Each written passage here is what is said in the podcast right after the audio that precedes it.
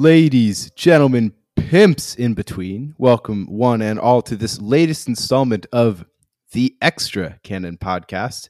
This is, I believe, episode 44. Apologies, it's been a while, but you've gotten a, a double dose of me on your last two shows, which is a lovely time for all involved. Um, I'm going to keep this intro short. I'm joined by two of the regular guests, and I will introduce them in the regular order. The first of those is our normal Arsenal Cannon podcast host, Daniel Finton, back after a decently long hiatus. Daniel, how's it going? It is going, it is flowing, and, and we're thriving out here, Mac Johnson. Thank you so much for asking. Uh, it's great to be on the Extra Cannon podcast again. I haven't been on here since the early 80s, man. It feels great. Uh, can't wait to see some some Mac hosting and um, the early 80s yeah. when you're in your 40s. Exactly. So, exactly. You know, I'm really looking forward to today. Um, yeah, it's going to be fun, bro. We got a really exciting bit that our producer, the other guy on here, came up with. So let's get it. No doubt. And speaking of that other guy, as Daniel would call him, the formerly lovely London local lad, current bumptious Brighton boy, two nicknames he absolutely hates. Um, and essentially the host for this show, Alfie Kearns Culshaw, in the cut. How's it going, boss? What are you saying, lads? Yeah, yeah, I'm decent. I'm decent. Uh, as I always say when I come on the Extra Cannon podcast, it's nice for the, you know, sort of big time main hosts to come on and support the little sideshow. Um, yeah, I'd just like to say one of those sort of, you know, little sideshow hosts stepped up to the plate last week and he did a phenomenal job. Well done, Mac. Um, and shout out Harvey on his debut. I thought he was really Facts. good. Harvey was great. Um, he was great. And yeah, uh, Rob obviously scouted him, uh, sourced the talent. Um, and I was going to say something about Rob finding someone who's more posh than him, which is mental. But uh, yeah, well done, Rob. Yeah, I was gonna say it was, was kind of weird to hear someone else on the podcast that like like sounded like they eat with six different types of cutlery during dinner. You know, boys, both go to Exeter. I'm not sure what you're expecting. Here. Exactly, that is Toryville. Welcome back to the Arsenal Cannon podcast, everybody. Class, though. Harvey Lord. did great. Man of the match performance from that. You know, um, welcome to the team, bro. Love you, Har- uh, Har- I almost called him Harley, like a like a motorcycle.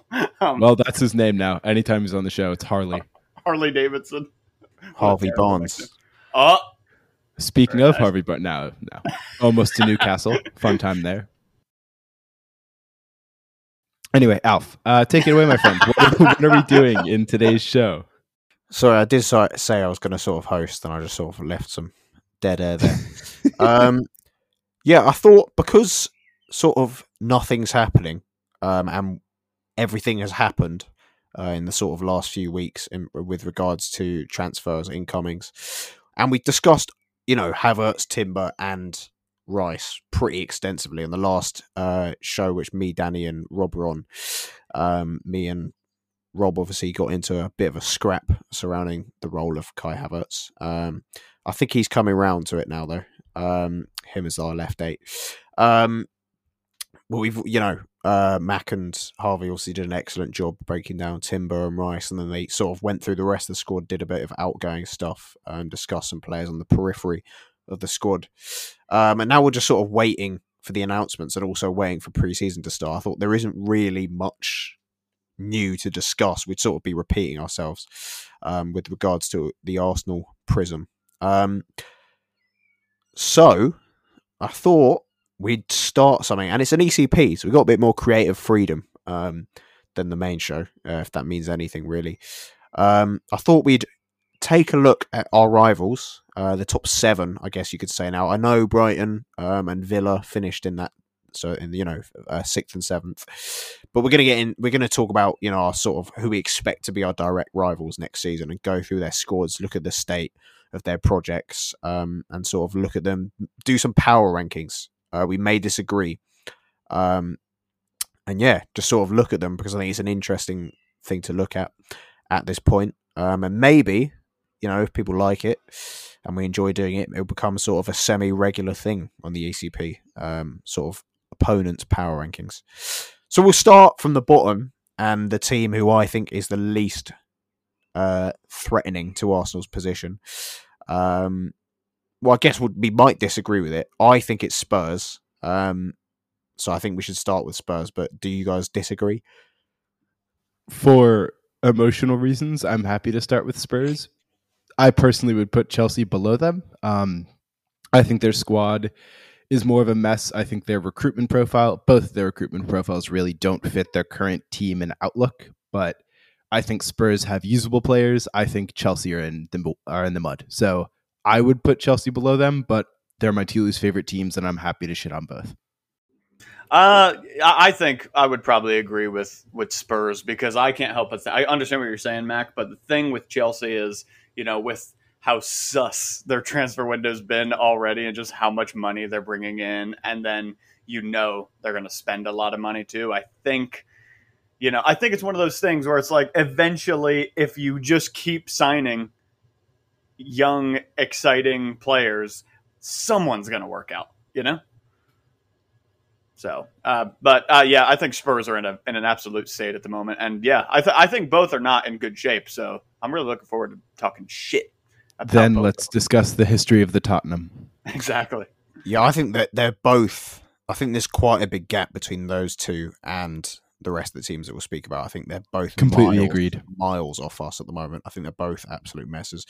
I just think Spurs are just slightly more of a mess, and maybe that is slight bias. But then I would say I sort of hate both teams. So yeah, um, I guess the place to start with Spurs. I've created a spreadsheet for everyone to sort of give them some nice visual thing, just to you know remind them of who's in the squad. Um, Everyone being the three of us, you guys don't get to see this. Yeah, I mean, I could publish it maybe if you want to see it, but I don't if you really needed to. Um, yeah, obviously, new manager Ange Postecoglou. Um, I'm going to ask Mac for some insight into him because I'm sure he uh, knows everything about him. Um, obviously, yeah, I know. Successful at Celtic. Um, listen, everything I've heard about him, he's very good. Um, unfortunately, we don't have Alan Riley to tell us a bit more, the Australian football expert having said that, looking at their squad, I think a lot of it is terrible. I think me and me and uh, Mac were talking about this in the um in the pre-pod call, the PPC. It is a squad that has been built with short-term success in mind, which was weird um, because what was the you know absolute pinnacle they could achieve? Maybe third if everything had gone right under Conte and I also think it's a squad that has been very, very clearly. And when we get into personnel, we'll sort of discuss this. I think it's very been clearly been built to play a back three. Um, and you know the centre backs they have are comfortable in a back three, but you can't imagine them in a back four. And the the, the fullbacks are largely wing backs. So I think in terms of transitioning from a back three into a four three three, which is supposedly Postecoglou's sort of fa- favoured system, I think they're going to struggle initially because I don't think they have the personnel at the moment. But yeah, Mac, tell me a bit more about Postecoglou and, and you know, is he is he, is the hype around him justifiable? And you know, do do you think maybe what do you think his ceiling is as a Spurs manager, given you know where Spurs are, and what do you expect from them next season on him? I think that I here's the best thing to say about Ange Postecoglou if there's one word to describe him, it is principled. Um, he's really well known for sticking to his principles, his ways of playing, his style of football. Um, and it is a style of football that has gotten results, that has won trophies uh, wherever he's gone. He, I want to say it might have been Brisbane Roar was the team that he managed in the A League. Alan Riley will probably correct me on that one, but he took them from the bottom of the table, completely reset their leadership structure within the club, um, took out one of their longtime best players, and took them to an A League title. Went on to take Australian, uh, the Australian national team, the Socceroos, stupid name, to their only ever international trophy in the Asia Cup, which was a big one for them. Um, in the process, he entirely gutted their squad of all of their experienced veterans, brought around the team that did really well at the 2014 World Cup. We all remember Tim Cahill there. Um, and then, kind of from there, went to Celtic, became a serial winner. And his profile, you're right, is a 4 3 3. He tends to like pacey direct wingers. He sets them up, usually in very wide positions, to isolate fullbacks. Um, he likes his central midfielders mainly to be box to box, although he'll usually have the central midfielder on the off side of the ball. Essentially, if the ball's on one wing, that central midfielder will become a second striker and make late runs. Uh, he can invert his fullbacks. He doesn't tend to love an overlapping fullback, although he did use one at right back during his time at Celtic. Um, I think his plan for the squad is probably to have a lot of those wingbacks kind of flex into hybrid eight positions, not only because it's been a trend in recent football, but it allows them to have a little bit less of a defensive onus while kind of still using their skills in possession. So for me, the ceiling for Postecoglou at Spurs is a return to the top four. I think he's a decent manager. He's a scrappy manager. He's a manager who tends to inspire loyalty from his players and really kind of will create a unified squad. Um, he's also very good at doing a whole lot with not much budget, which will suit Daniel Levy very well because he is tight fisted as they come when it comes to owners. Uh, sorry, Spurs fans, no marquee signings most likely. But just in general, I think that he is not the manager to kind of take them to whatever heights they want, i.e., like winning a Premier League. You know, that's way too far out of their reach at the I don't moment. think it's I think possible that Tottenham no. can win a trophy. My point exactly. As you know, the least half decade minimum to rebuild something anywhere near that. But I think if they in the next few seasons are looking to target something like a Europa League win, um, to get themselves back in contention for something like that, Postecoglou is the perfect manager to do so.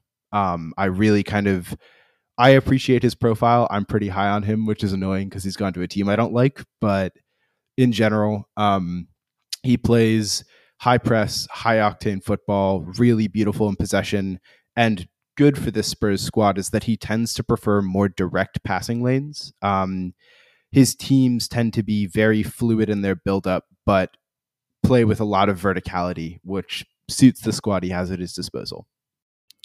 Yeah, and the, the the way I see it with this, you know, Spurs squad is he could have a really good season next season and finish seventh or eighth, and that won't be looked at as particularly successful. I mean, maybe they'll have some patience with him, but you know, he could get sacked, for example, if they finish as seventh or eighth, and it could be like good progress and a good season for the squad that they have. I want to go before we look at some of the rest of the squad. I want to go and touch on the sort of elephant in the room uh, at Spurs, which is obviously Kane. Um, purported interest from Bayern Munich. I think it's pretty concrete. Um, they are chasing him. Reported that Kane wants the move as well. Exactly. Um, personally, I think they should sell him. Um, firstly, if they don't sell him, he leaves for free next season, which would be pretty. Uh, you know, the chance. What are they going to achieve next season? At best, at best, they get back into the top six and get into the Europa League. I don't think there's any chance of the top four.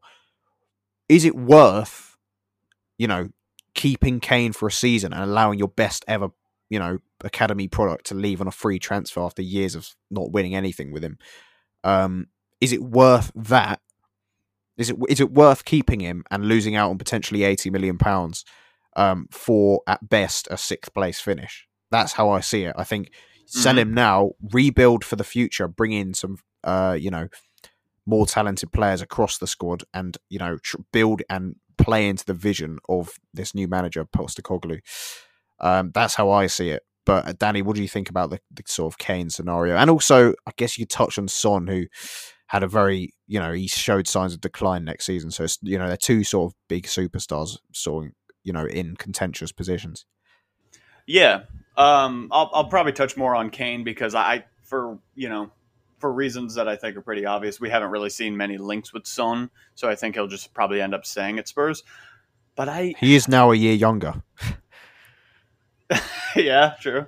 Um, so I, I just think with Kane, I've been talking about this on Twitter a lot, and this really pains me to say. I just think he's one of the most talented number nines in the world. And I don't see why Spurs would want to burn this bridge with one of their best players in history. Just essentially, uh, essentially, just keeping him in a prison when he clearly wants one. He wants to go to a total different league, so it's not going to impact you in any way. You're just going to get money. You're going to get all those wages off your bill, and then you have a new young manager who maybe could bring in his own idea of an all new center forward, and Spurs and that new coach can grow together. I just almost wonder if this is a natural time for Kane and Spurs to go their separate ways. And yeah, I, I, I mean, again, I don't see why they would want to destroy the relationship between them and the player because we saw it even, you know, just recently. Kane wanted that move to City, and Spurs made it extremely difficult for him. And uh, you, you could look at other cases as well, like Wilfried Zaha at, at Crystal Palace. He wanted the big move. They made it too difficult for him. So he didn't really reach the heights, win the titles that he probably should have won. And I think Kane is a player, talent wise, that deserves some trophies in his in his title case. And I, you know, I don't like the guy because he plays for Spurs, but again, very good player. Generally, a, a pretty likable character as well. And yeah, I, I just think I, it hasn't quite been 80 million pounds. I was reading that it was like 80 million euros or something, which translates to like I think 69 million pounds or something. But I think they could probably extract something like that sure. if they keep sort of bargaining with Bayern.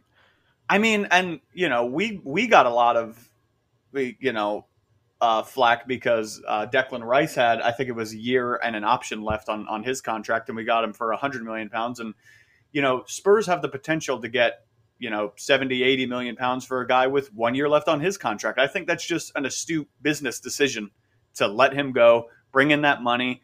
He's had a great time with you. I think it's been the best possible time it could have been at tottenham for kane. I mean over these past few years i think he's really been their one kind of shining light. I think you could look at son as well to be fair but um, kane in particular has just been world class amongst basically a sea of shit.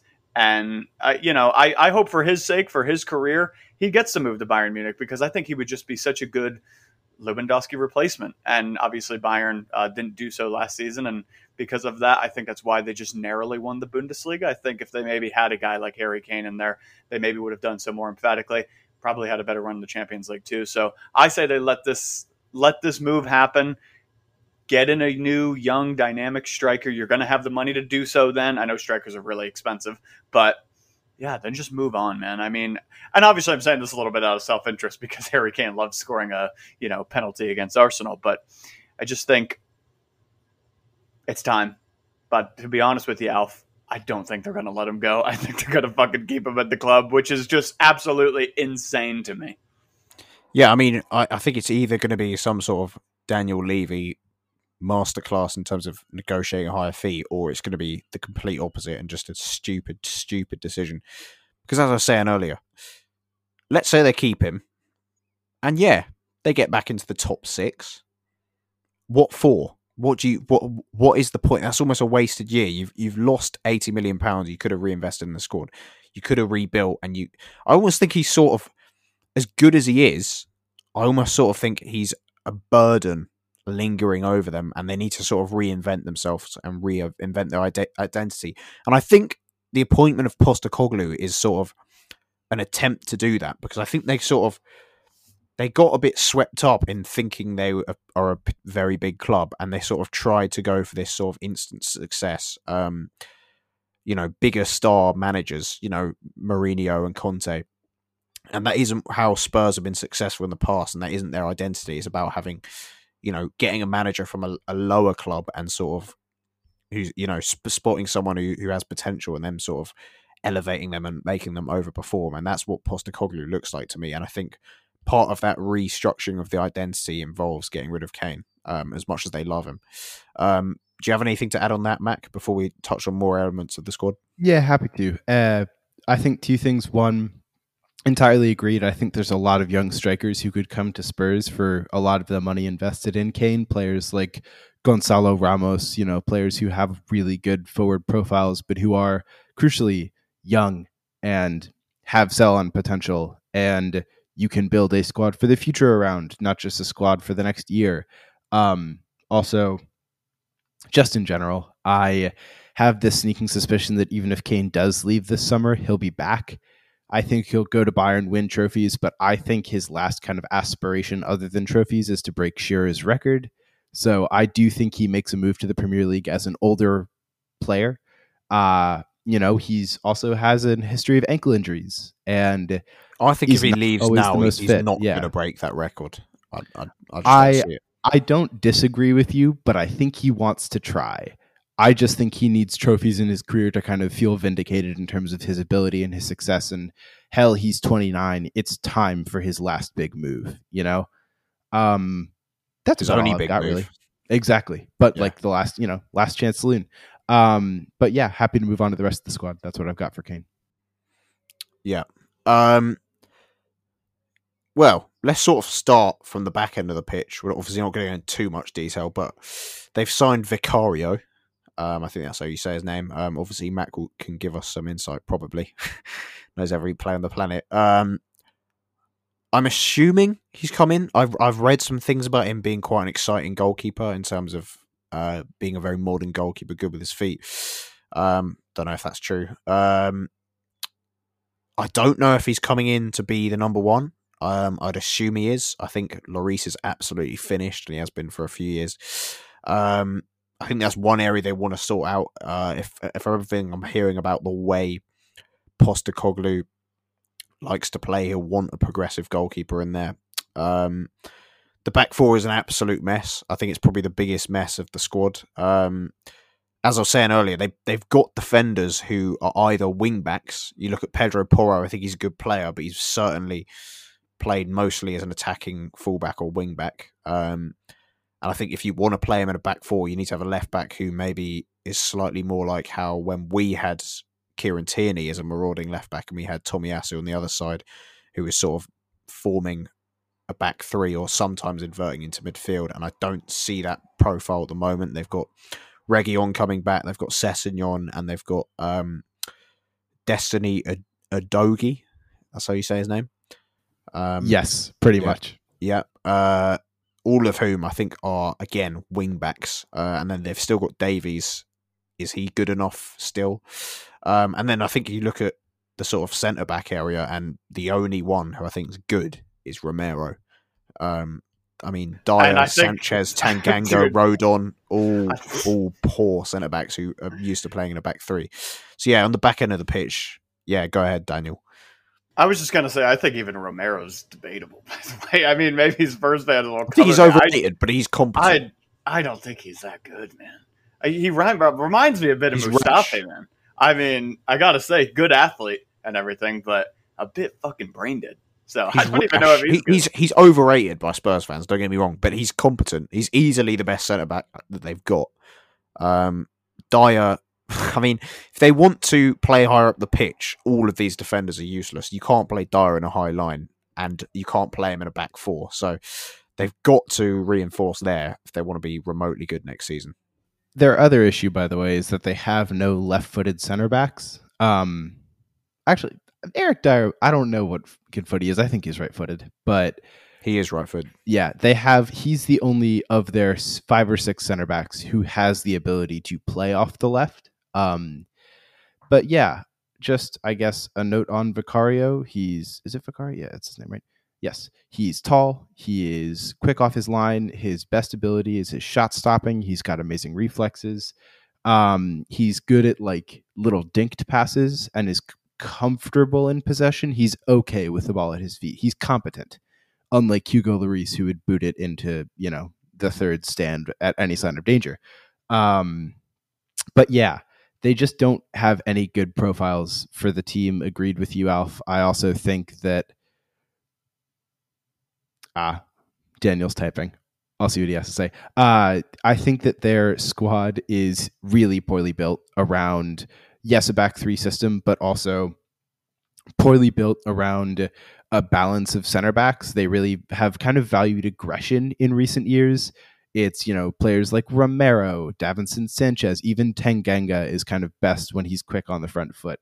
Uh, and they really have very poor kind of rest defense and very poor discipline in their backline, which has been a big issue.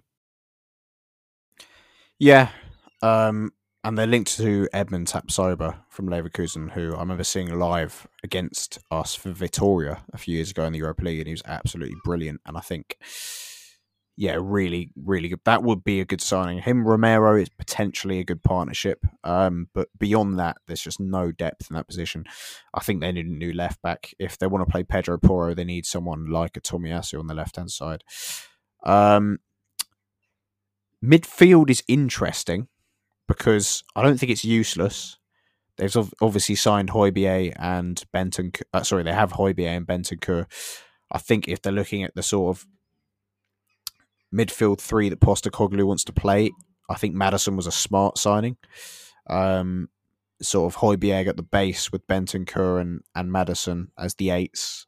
I, I don't mind it. Um, and beyond that, I think Bissouma in a good system with as a six rather than a double pivot. You know, maybe we'll see a bit of a resurgence there. And obviously, they've got Ndombele and Lo Celso coming back, who were very hyped when they signed them. Uh, didn't go to according to plan, but maybe with a good manager with a system, there's a renaissance there. But again, Ndombele's had plenty of issues injury wise. So midfield wise, is interesting. I think they need to get rid of Ollie Skipp. Um, yeah, anything on that sort of area, Danny? Uh, I I I gotta say, you know, I, I agree with you. I think the midfield of Spurs is actually kind. Again, pains me to say, I think it's actually kind of exciting going into next season. I agree with you. I think I think Bissouma has potential that was just never properly extracted.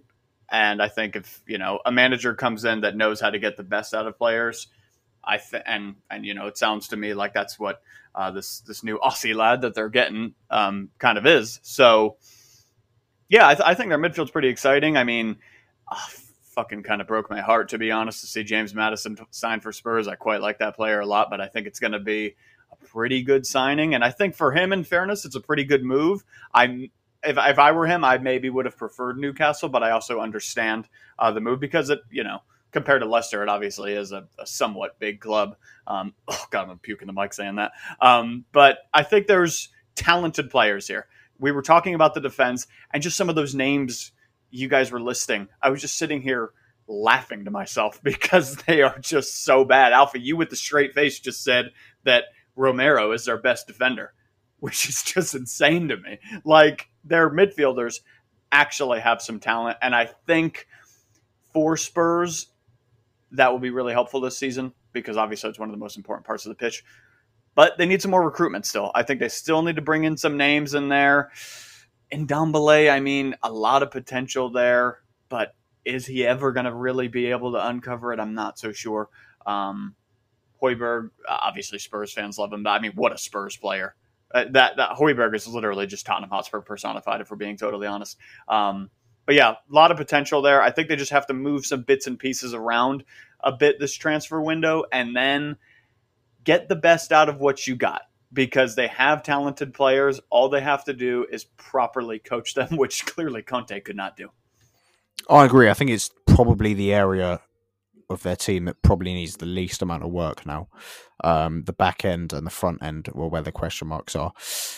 Mac, knowing the way Postecoglou p- plays, do you like that sort of constructed midfield of Højbjerg and, and Bentancur and Maddison? Um, and any chance of an Ndombele resurgence? Because this is a player I really liked before he went to Spurs and messed his career up. I think Tanguy and Ndombele could be very good for Ange Postecoglou, um, and I'm going to say that quietly. But yeah, I think that with and Gio Lo Celso as well. Lo Celso's not a bad player. I don't like him, but he's not a bad player. Um, and I think if you know they can figure out their contract situations and kind of be back, you know, brought back into Postecoglou's system, could be solid. Um, that said, I do think that if one or both of those players go, they definitely need another like box to box creative eight. Um, I won't be providing suggestions because we got to stop talking about Spurs, but yeah, I think that they could both be useful. It just depends on how Postecoglou sees them fitting in.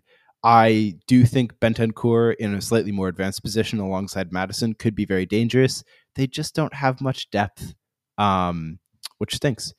And then, yeah. Well, that's, another s- symptom of, of being a squad that's been built around playing a, a three-four-three in that exactly. You, know, you just don't have many central midfielders. Two yeah. centre midfielders. So last season they literally had Højbjerg, Bentancur, Bissouma, and Skipp, and I guess Sarr at the, the, end. And now they're going to a position where they need three. Um, and yeah, they're looking light on depth. Front three, um, Kulusevski obviously secured his permanent move. Is good. Um, I think his season didn't really pan out how uh, how it looked like it might at the start of the season. Obviously, a lot of is contingent on Kane leaving um, and how they sort of rebuild if he does go. Um, Son, I think he's he's not finished, but he's declining, and I don't think we're going to see the Son we saw from 21, 22 ever again. Um, and Richarlison is laughable. Um, I know he was brought in to play across that front three, but I think again with a four three three, uh, is he a, you know an, an out and out winger or was he more of an inside forward slash striker? Um, I think there's question marks there, and then they've still got Perisic um, and Bryan Gil's coming back. Uh, it's a strange, strange, you know, strangely assembled front three again, which is suited more to that sort of three four three um, formation they were playing. And they're signing Manor Solomon, which is a strange one because I don't think he's very good. Uh, any final words on Spurs and their front three before we move on because quite frankly it's disgraceful how long we've uh, spoken uh, about them. it really is. I, I, think with with their front three it's i think they just got to spend money. And the thing is about players on that in that sector of the pitch up front they're really expensive. I think tottenham are just going to have to splash a lot of cash if they want that that front line to improve. Kulusevski good player. And I think they can only do that if they sell Kane. yeah, exactly. So, and, and they probably won't. So, I, I, yeah, this is why I think they're just not even a threat, basically, in any capacity next season because I think they're a terribly run club, um, and they just at the moment, it's a beautiful sight to see. They have a lot of players that are just not at the level. Let's have a sort of range of outcome uh, prediction for them. I think they could finish anywhere between sixth and ninth. I don't see any higher, probably not any lower next season. Agreed. I think they could finish fifth. Um, depend depending on some depending on some squad variants. I think they could finish fifth. Um, but I think that's their ceiling. Sixth is still Europa League place, isn't it? Yes, I think I'm right. So Europa League is their ceiling. They're not getting higher than that. I can't, I can't see them finishing above sixth. I think with the, the teams uh, ahead of them, which we'll get yeah. onto, are just better. I no doubt. I think even six is is a stretch, man. I don't even know if Spurs can finish six with this squad. I mean, their their defense is just a shambles at the moment, and and again, they're going to have to spend a lot of money up front if they want to refresh everything. Unless unless you know, unless the new coach can get get a lot more out of them than anyone else did, but I'm I'm just not so sure. Isn't it lovely? Um, and really, it's only getting it really any. Is. It's only getting better as we move on to another absolute shit show um, in Chelsea who for me are the next team up. I think they're they might be marginally better than Spurs next season, but I think it's close. Um, Mac obviously doesn't agree. Um, let me get Chelsea sheet three on the dock, just so you guys follow. Um, yeah, obviously spent huge amounts of money um, and have been saved somewhat by Saudi Arabia this summer, uh, just coming in and buying a load of their players who they would never be able to move on anyway in a uh, uh, without Saudi, um, and it's left their squad in a weird place. I actually think their back four is quite settled now, and there's some good symmetry with you know two right-footed centre backs left in Fofana and Thiago Silva, and uh, two left-footed in Badiashile and Colwill if they can keep Colwill. Um, and James and Gusto are good options on the right. I think the left back's a bit more questionable with Chilwell and Cucurella. Um, before we get into that, though, um, obviously brought in Pochettino. Thoughts on that appointment, Mac? Uh this one scares me a little. I Mauricio Pochettino has one of the best reputations in Europe for taking young players and developing a cohesive squad, and that is kind of what Chelsea have. A bunch of young players and very little cohesion. And like improving that is probably their biggest aim right now. I mean, we were discussing this in the pre-pod call, but outside looking at their squad as a whole, outside of the dinosaur himself, Thiago Silva, Cucurella is not terrible. Like he's young, but he's not like a, an infant. Twenty five. Um, yeah, twenty five, I think. Yeah. And Raheem Sterling, their squad is really, really, really young. Um, and they keep bringing in players of that profile. Uh, obviously, that's assuming that Aubameyang and Lukaku and Hakim Ziyech don't stay this summer, which I don't think they will. Um, that is detailed in the little squad thing, but it's you know they're not staying around. Um, regardless, I think that Pochettino is probably the best manager that I can think of to manage this squad right now. But I think that he's going to have to work really hard to develop what he currently has without any further recruitment. I think they've got a lot of trouble spots. And I don't think their squad works together in terms of player profiles, which is why I put them below Spurs. But um, that's my little two cents on Poch. It'll be nice to see him back in the Premier League for aura reasons, but ugh. I think the the weird thing is, and I agree that it, it's it's quite a good appointment. I actually think, you know, Graham Potter would have been in like a substantially better position with this squad than the squad he inherited, just because it's smaller. There's less, there's fewer egos, um, and it'd be easier to deal with. And I actually think there's some players in there who'd like. Um, but they obviously didn't persist with that, and that's where I sort of stand with Poch in that I think he they could make big strides next season. I don't think it's going to be anywhere near the top four again. And I think when no, when it's Chelsea, he's a project manager, isn't he? Like that's he that's is. But, point. but are Chelsea is Todd Boehly going to commit? Because he did. He, it looked like they were going to with Potter, and then they just sacked him when it didn't go, you know, that smoothly. Are they going to, you know, are they going to commit to Pochettino? When I don't think I, I think the highest again with range of outcomes, I think is basically the same as Spurs, maybe six to eight eighth. I don't see them finishing above sixth. I think they're so far off it. It's such a young squad that it's like, you know, there's there's young there's youth that we had, um, but I think the young players we had were more established at least, and we at least had a sort of glittering of you know older, more experienced players. Um, I don't see that in this squad. I just think it's yeah, I just uh, there's so much variance with young players and a young squad. I just think it's going to be they're going to be too far off it. So that's why I'm sort of skeptical is as to whether they will actually you know back Poch, which they should.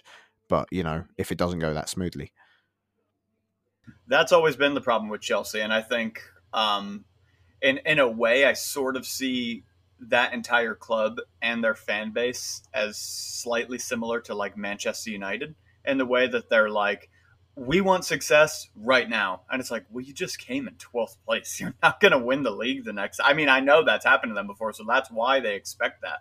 But that's not really one sustainable and two how it's going to work. This team, I think, pretty much has to grow up together. Like you both said, it's a very young squad. I think there's a lot of promising talent in there. I'm still I'm still on the boat where I think Mudryk can still work out. To be honest, I think he just needs time to develop.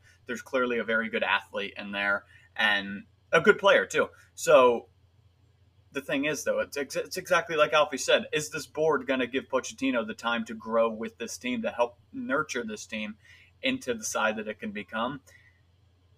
That's to be seen. That's just not in Chelsea's DNA to keep a manager around for the long term. It's one of those things where it's like Chelsea seemed to always make a relatively good decision in bringing in players. I, I, think maybe you could exclude Aubameyang from that one. I didn't really understand that signing at all, to be honest. But um, most of their signings that they've brought in, I'm like, okay, yeah, this makes sense. You know, they're they're splashing a lot of cash, but I get it you know, it looks like they have a clear vision in mind. Maybe they're overpaying sometimes, but they have an unlimited amount of money. So I don't, I don't think Boehly's really had that clear vision in the sort of first Maybe. six months. I think he just, he just, he's playing like career mode. He just saw a player and was like, I'm going to sure. pay 80 mil for that. And I think I, I would agree that maybe, maybe we all sort of overlooked it in that he's looking at a long term plan with some of these young players, but some of it was just reckless. I think.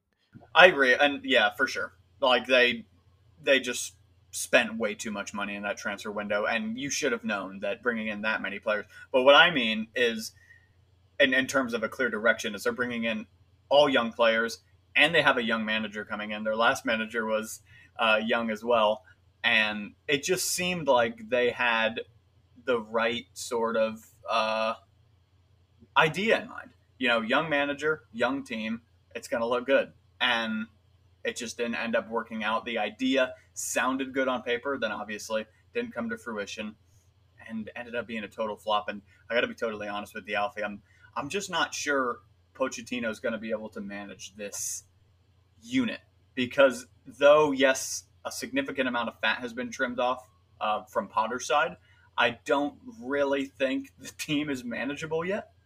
There's still a lot of moving pieces, and if you look at this side compared to the one that Pochettino coached at Spurs, I think what made Spurs so good back in the day was they had a kind of a small amount of very good players. You look at this Chelsea team, they have a very wide array of talented players. So I think it'll be really difficult for Pochettino to manage that side, but we'll see what happens, I guess. Yeah, yeah, I'd agree with that. Um, looking at their squad off after how I said, I think they're. Um, I'm getting a call. Wait, let me. Unprofessional, um, Alfie. I, I had to decline it.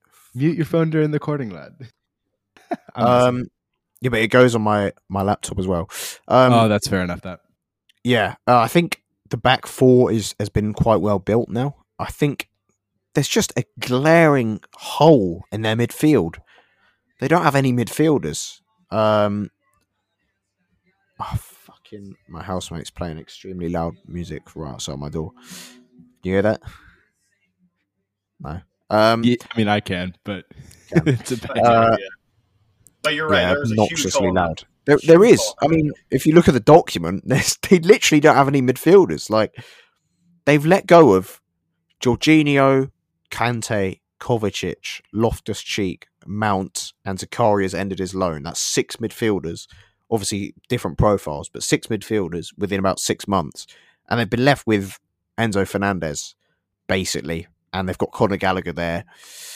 Don't rate him at all. Been vocal in that in the past. And they've got Nkunku, I guess you could say that. They've got 18 year old Santos, Andrey Santos and Lewis Hall can play midfield, but it's basically nothing. Like if they had to play a Prem game tomorrow, you'd be looking at a midfield of Enzo Fernandez, Conor Gallagher, and Nkunku. Like they've got to sign there's at least. No de- there's no defending there. There's not an ounce of defending yeah, now. I mean, there. Fernandez maybe is a sort of deep six playmaker, but you know, it's just it's just a they, they need to speed up. They need Moises Caicedo desperately. They probably need a couple more after that. So they've sort of gone from being incredibly inflated, and they've still got a very inflated forward line. Um, but they've gone from an incredibly inflated squad to having basically no midfield within about two months. So it's weird. Um, yeah, Mac, go go go ahead. I mean, it's the reason they wanted Manuel Ugarte, who just went to PSG from Sporting. Um, they need a tough profile they need a midfielder, a profile of a midfielder who can get the best out of um oh god get the best out of Enzo Fernandez. Like you can't spend 108 million on a player and then have him sit there doing nothing, you know? Um especially because he was okay in a double pivot with Kovacic once he was kind of rotated into the sole six in a system last season, like at the end of last season. Um a lot of those weaknesses became a little more glaring. Like he, you know, yes, improved his progressive passing. Of course he did. He's 15 yards farther back on the pitch. More of his passes are inherently going to be progressive. Um, everything else has gotten worse from his time at Benfica because he's not being played in a position and ahead of players with that ability. Um, I mean, you know, at Benfica he played alongside Florentino Luis, who, if you go back like two years of this podcast, I cited as a potential defensive midfield replacement. He, I've been a big fan of his, and he's finally kind of coming to the forefront. Um, recent links to West Ham, but I think in general he is, you know, a player who plays well when he's got defensive abilities behind him. Um, when he can be aggressive and front-footed and drive and pass the ball the way that he, you know he's worth a good majority of the price tag they paid for him, but he's not in a system making the best of him. Um, I mean, they do have three and a half midfielders. Like I would count Lewis Hall as half midfielder, half left back. He's also he's good. He's not that good. He's not very Premier League proven. Um, and Nkunku plays better as a number 10 or like a second striker. Um, not necessarily a false nine because he likes having players in front of him, but like they truly have no midfield. And I think in order to build it, they need at least two solid eights. As you've mentioned, Alf, they've lost six, but of those six, I'm not sure how many would still be kind of perfectly built for the squad that they're trying to do. Like, yes, Mount and Havertz in the same window is rough, but Zakaria never panned out. They relied on Ruben Loftus Cheek in six different positions last year. I actually counted. Um, they played him all across the midfield at number 10. They played him up front at right wing, right back, and I think left mid at one point.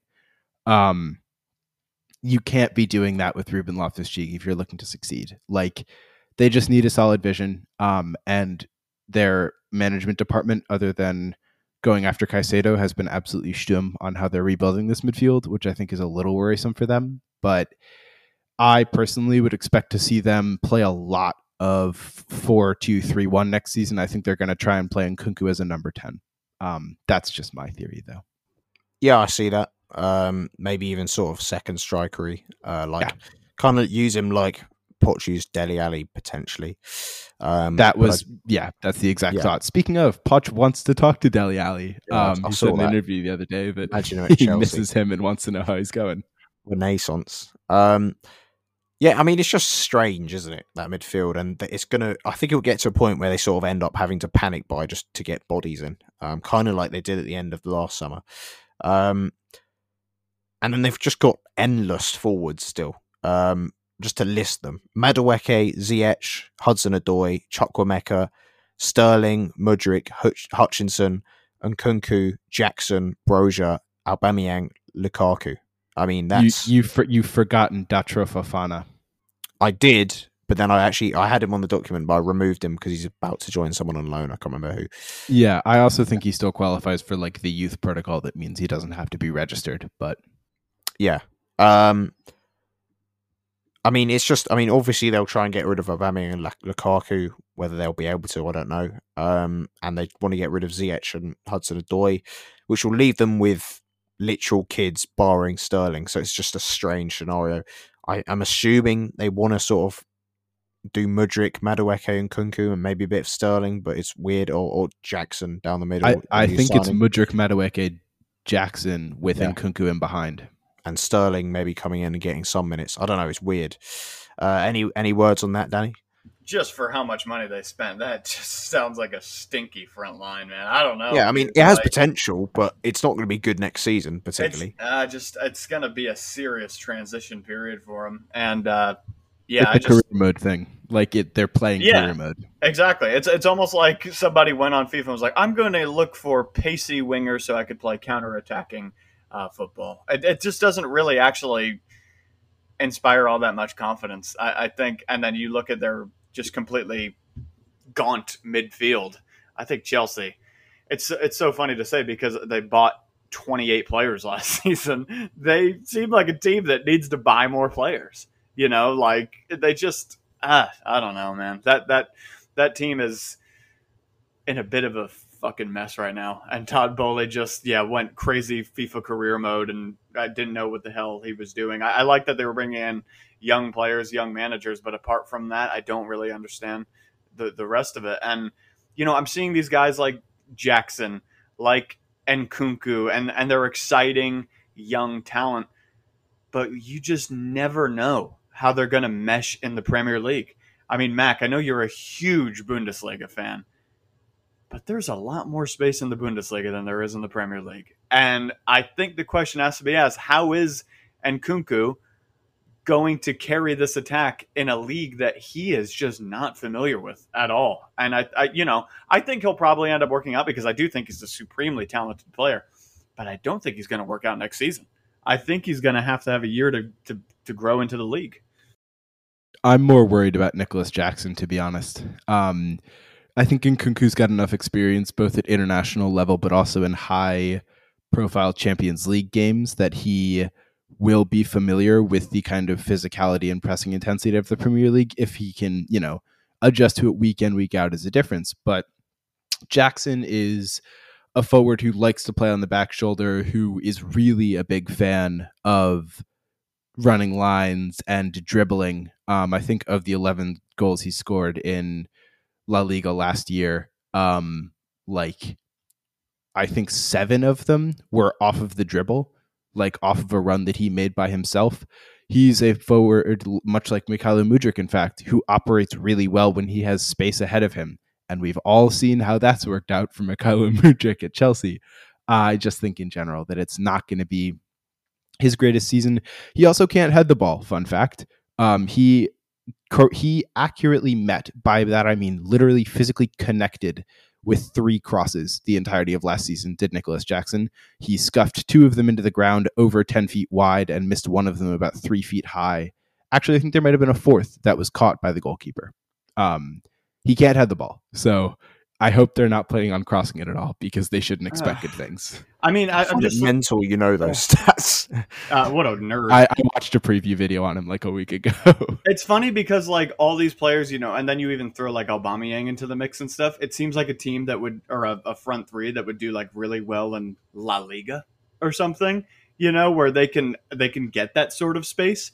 But I, I just Bundesliga mostly. Bundesliga, yeah, uh, for it's sure. A very, it's a very vertical league, ridiculously yeah. high lines that they play there. Sure, sure. I, I, you know, you get that space in behind and, and all that. You know, maybe maybe League One as well. But I just in the Premier League, I just don't think you're going to get that sort of a space against you know Luton Town sitting back with eleven behind the ball. I mean, you're not going to have space in behind. Yeah, I mean, looking at it, maybe I've been swayed. They might be wor- they might be lower than Spurs in the power rankings. I think it's so close.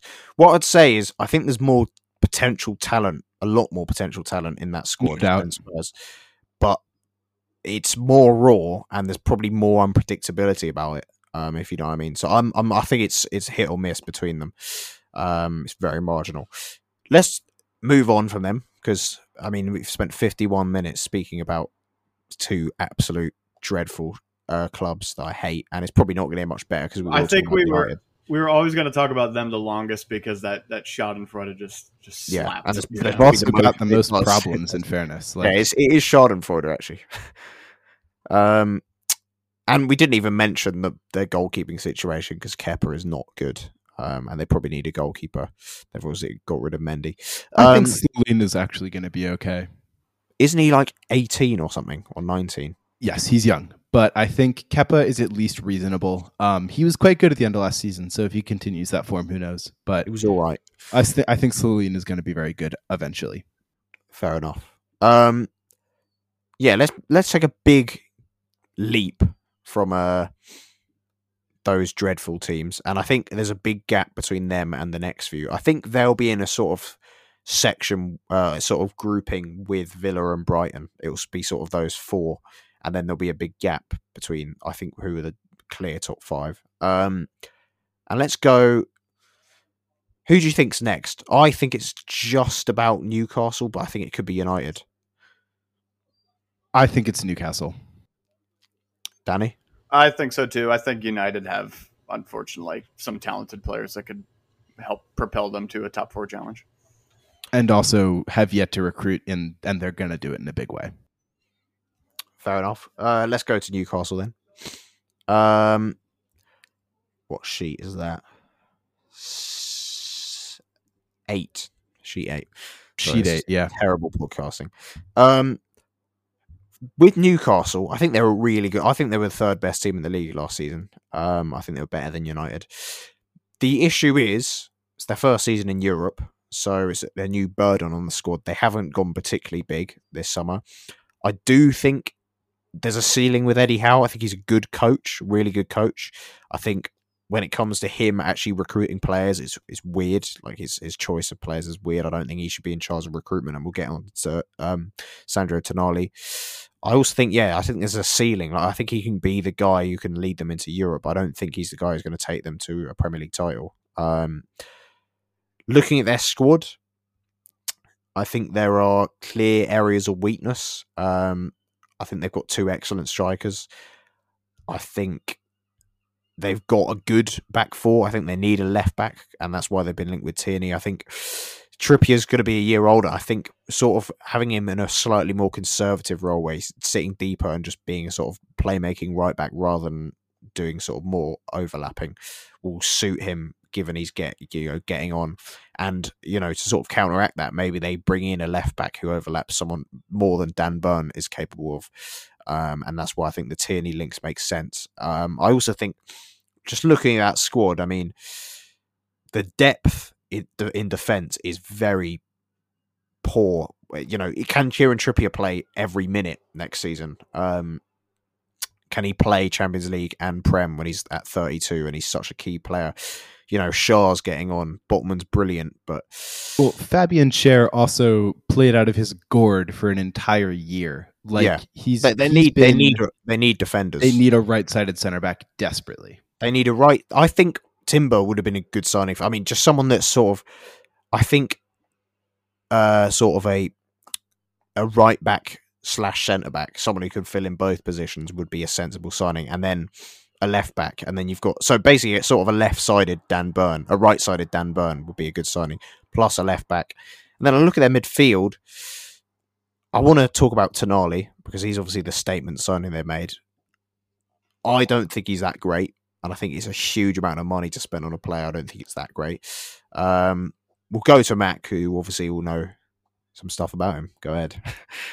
Uh, first of all, Sandro Tonali is not a number six. Don't listen to what anyone's been telling you. He is very firmly a number eight. Um, I think he's a very good player. I don't think he's an amazing player. Um, he's unbelievably tidy in possession, really technically secure. He will keep you the ball better than most young midfielders in the world. Um, two downsides. He can be occasionally lax um, in his dropping back defensive work rate. He's very good at pressing up, at leading a press and structuring. But if he gets beaten in transition, he will not be the fastest player back. The second issue is that he likes to play really long diagonal switches of play, and he's not really all that good at them. Uh, he has one of the worst success rates in terms of volume played of long passes, specifically diagonals and switches of play in the entirety of Europe. Um, Obviously, that's not really the style that Eddie Howe likes, so I'm sure it'll be different. I think Guimaraes will absolutely continue to play as their number six. Um, and I think Sandro Tonali, as a facilitator of possession, is very much worth it, frankly. I think 70 million is what you need to lure an Italian player at his dream club out of Italy. There was a tweet from the Twitter account Gunner Thoughts, who is in no way like a reputable source, but he just saw there's the there's a video of Sandro Tonali walking through Newcastle and basically commenting unhappily on all of their features, and his wife trying to cheer him up. It's a brilliant watch. The scene, the scene, the one where he's, he's looking at the Newcastle gym. Yes, uh, and someone translated it from Italian. Uh, yeah, his, goes, his wife goes, "The gym wasn't as big in Milan," and he responds, "Yeah, yeah it was bigger." Yeah. Um, but and Gunner Thoughts quoted that and was like, "I'm not sure there's a bigger risk reward in football than taking an Italian out of Italy and hoping you can keep him happy." Um, if Eddie Howe can do that, props to him because I think he'll be a very good player. Can I but, can I just say on that? Yeah. I I think as soon as he walks into that stadium, because oh my god, yes, I think the they have a St. James a, is ridiculous. I think St. James just has an absolutely amazing atmosphere, and and I know Milan is his, the love of his life, and I get it. But I think as soon as he walks into that Newcastle stadium and he hears how good the atmosphere is and just sees how high the level is in the Premier League, and he's playing in the Champions League, I think he'll be a happy camper. So I think he's just got a bit of resting bitch face at the moment, but I think he'll be just fine. In fairness, the San Siro is not going to exist after this year, so like it's probably good he's made the move away now. It's true. Um, I do see some sense in it in terms of a fit. I think the Newcastle you know, sort of playing style that we've become accustomed to under Eddie Howe is very much well, their, their rates are sort of workhorse, box to box, very energetic, high octane, good, you know, progressive carriers. And the one area in the data he actually stands out in is progressive carrying. He's pretty much, well, very average at everything else. He's quite creative. And I think, in a way, it's sort of a, a good alternative to Joelinton and Willock.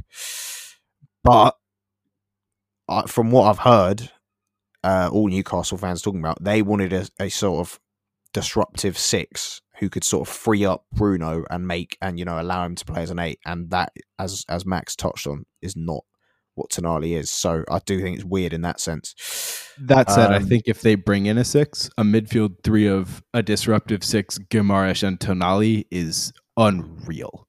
Like mm. that's absurd. But well, the, yeah. I think the issue is with Newcastle. Eh, there, there's been a lot of talk that they can only spend so much money without getting in trouble sort of I think thing. they're sort of they're trying to sports wash uh, a bit in a subtle way. Exactly. Like it's got to be make it look look like sports mm. washing. Mm. I think if they were Very like effective sports washing, you could argue. 100%. I think if they were a little further along in their journey, I think they'd be all over Caicedo, you know? But I just don't think they're quite there yet. And yeah, subtle sports washing, so you don't want to be going out spending hundreds of millions during a transfer window just sort of out of nowhere. But yeah, I don't know. Maybe it's the maybe it's just the general attitude of Tonali, like what I've seen him doing on the pitch, and just his his mannerisms and uh, all the all the times I've watched him, he's been quite good. Um, I, I haven't really taken the time to look at all the underlying metrics and stuff, but I just feel like his personality and his ability, I think it'll mesh pretty well in Newcastle. But I think, yeah, I think they just need that that number six because I've always seen Guimaraes as well as a dude that should be maybe that little bit higher up the pitch because, I mean, for for a totally obvious reason, the guy could put the ball in the back of the net, and and he's just pretty good going forward. So. Yeah, I think they need just an out and out center defensive mid, but I do think there's a lot of potential in that midfield. I just don't know if Eddie Howe quite understands how to find the player to get the best out of some of those other players. And because of that, here's my hot take. I think I don't know. Source, trust me, bro. But I really think this might be Eddie Howe's last season at Newcastle. And then they'll move on to a different manager, maybe take that step up to a guy. Graham Potter. Knows.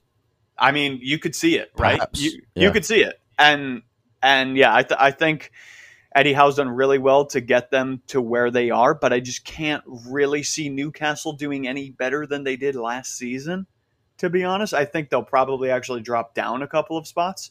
Um, but regardless, I think they're going in the right direction. And of course, an unlimited amount of money is going to make you do that. Yeah. And I think part of their sports washing project is sort of building this high octane, hard working team with a with some, you know, an English core, an English coach, um, some English players who sort of fit that bill. And I do think they, they do end up moving on from Eddie Howe. Graham Potter would still I, I, fit that, and it's it's sort of to resonate yeah. with those those fans in Newcastle. I was just going to say passionate, you know, club reflective yeah. of the city. Yep. Yeah, exactly. Um, and that's what they're trying to do with a glittering of sort of flair in you know Bruno and I guess Isak and and Tonali. Maybe Joelinton to an extent. Joelinton to an extent, but even him, he's like sort of a workhorse, box to box box to box physical eight, isn't he? He's the most aggressive fouler in the Premier League by like double the minutes. Yeah. Um, I think they need more in forward areas. I think they've got two excellent strikers in Isak and Wilson. I, am not convinced by any of their wingers really. Um, so Maximin's so hit and miss, so sort of inconsistent. Gordon, I think there's potential as a left eight, but I don't really see him as an explosive winger in this team. Almiron had a, you know, a you know, he, he, he had a purple patch last season, but I'm not convinced about him long term. And then they've got the likes of, you know, Ryan Fraser still there and and uh, Murphy. They've signed a, a young, I think he's 18, uh, called Kuol. Yeah, Matt can, G- Garang Kuol, he's a stud. Uh, give him four years and he's going to be amazing, but like he needs time.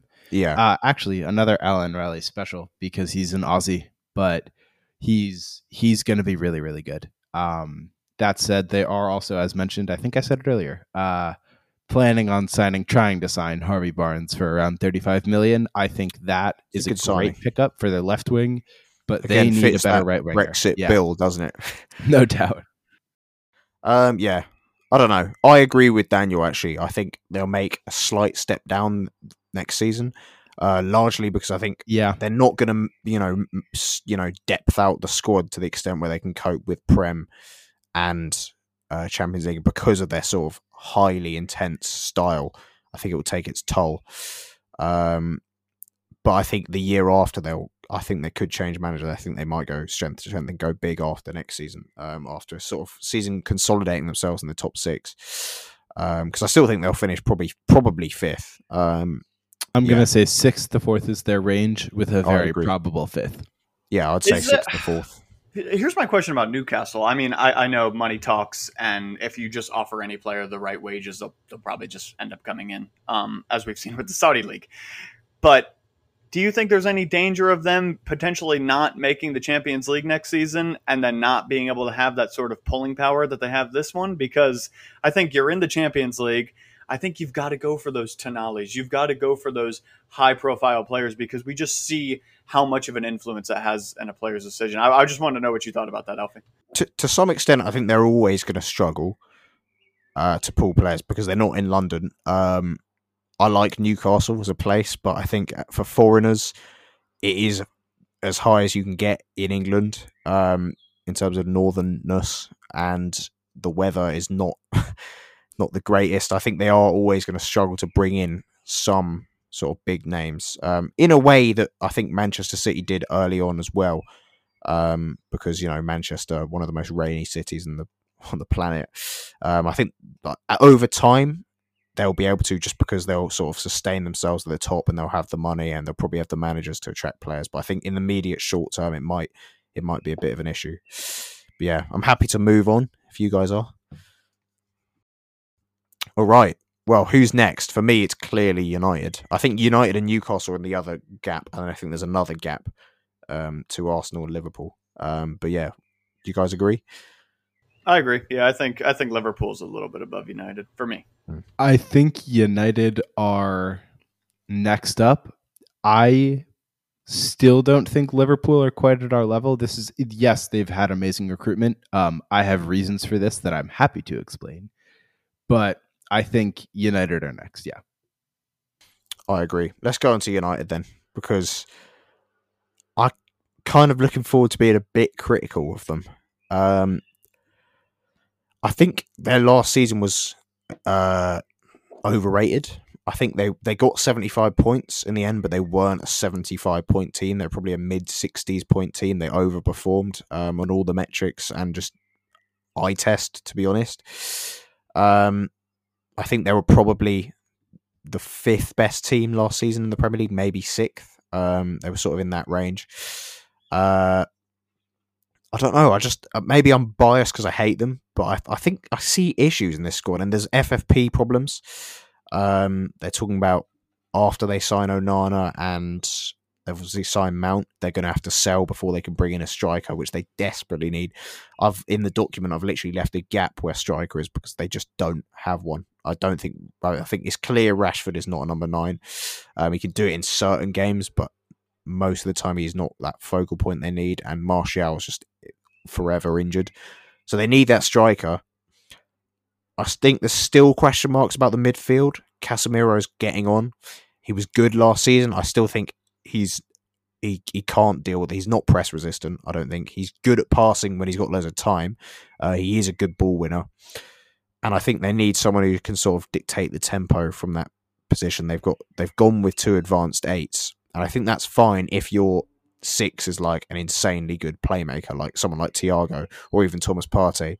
And if they have an inverted fullback, but they don't play with inverted fullbacks. So I think there's issues in this squad. Um, I think I look at their right back position. I don't think they're going to be able to address it this summer because of the financial restrictions they've got. But I think that's an area with it they'll need to upgrade. Um, I almost sort of compare it to when Arteta came in and he had Bellerin and Maitland Niles, and they were both all right, but they weren't quite at the level. I think Wan-Bissaka is an outstanding 1v1 defender. We all know that, but I think he's so limited in every other aspect of his game. I think when you're playing a possession style, which I think they'll want to, I think he'll, I think Ten Hag will want to evolve into playing a team that plays higher up the pitch, which they didn't. They played very deep last season, which will test out Lisandro Martinez, who's been very highly rated. I think he's good, but we'd yet to see him in a high line. Um, and with that will come having more of the ball, and that's when Wan-Bissaka I don't think will be good enough, and Dalot's quite limited for me. Um, yeah, I think there's question marks. Uh, Danny, what do you want to say about United? Yeah, United's a really interesting uh, a team at the moment because I think you know I'm just looking at your spreadsheet, just looking over the entire squad, and I think there's very obvious quality in there. I personally, I personally do rate Lisandro Martinez quite highly. Um, I, I, think he's he's pretty good. No doubt, no doubt. I just want to see him when he has to play on the halfway line every game. For sure. Um, and I think that's always sort of been the issue with Manchester United, though, in recent years, is like they have good players, but just as a unit, there's a, always been, I mean, for shit, it seems like the last decade, there's been very weak points. I mean, you you touched on right back there. Holy Mississippi is that weak. Goalkeeper last season was a fucking problem. And I think And just on that, to every United fan I've argued about how how bad De Gea is, you are going to see how much a diff- of a difference Onana is going to make to you. It's going to be, you know, huge, huge. I agree. It's a big. It'll make.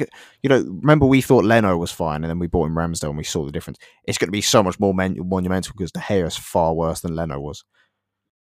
Uh, absolutely, but can I say about Onana, and, and not that De Gea was anything to call home about about making saves. Onana is just not the best at making saves, though. From from what I've seen, I mean, I, I think he's. I think we'll see. We'll see. I, think I guess. I think he's going to be quite good. Okay, I, I think he's exceptional with the ball at his feet. Probably one of the best in the world. But it just, yeah, I'm a little worried, um, just in terms of, of how he's going to do, um, just stopping the ball from going to the back of the net. And I think that's why United just have to make sure they shore up that defense. And yeah, due to financial fair play reasons, as you were alluding to, Alfie, it's going to be really difficult for them. I think Mount, who they brought in, I think he's going to end up being a really good signing. I think him, Bruno Fernandes, and Casemiro will mesh quite well to make a really nicely balanced midfield. Um, but it's just those other areas of the pitch, those glaring focal points that are going to prove to be a big issue for United. Right back, striker. Those areas are a big problem for them right now. And if they can't fix them, I don't know what's going to happen with their season. I mean, I think United is in a very similar position to what we were in a few years ago, where they just they've got to get rid of some players that are on really high wages, and they just seem to keep making the wrong decision on transfers. And they just keep spending too much money. I have a lot of friends that are Manchester United supporters, unfortunately, and they have this ego about him where they're like, well, he's not even, he's not, you know, he's not an A list player, so I don't want him.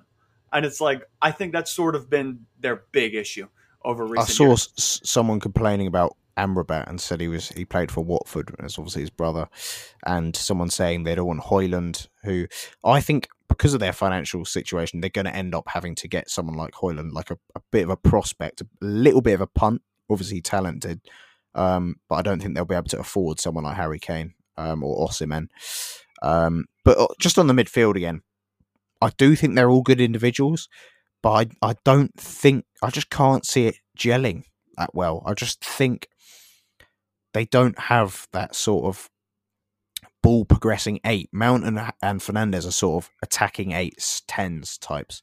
Um, and Casemiro's a pure ball winner. I don't think he's good enough on the ball. And I think if they had the system in place, like we do, and they had an inverted fullback to do some of that ball progression, I think they'd be more covered. But they don't have that at all. Um, and obviously, what they have but behind that starting midfield is pretty bad um, in terms of McTominay, Fred.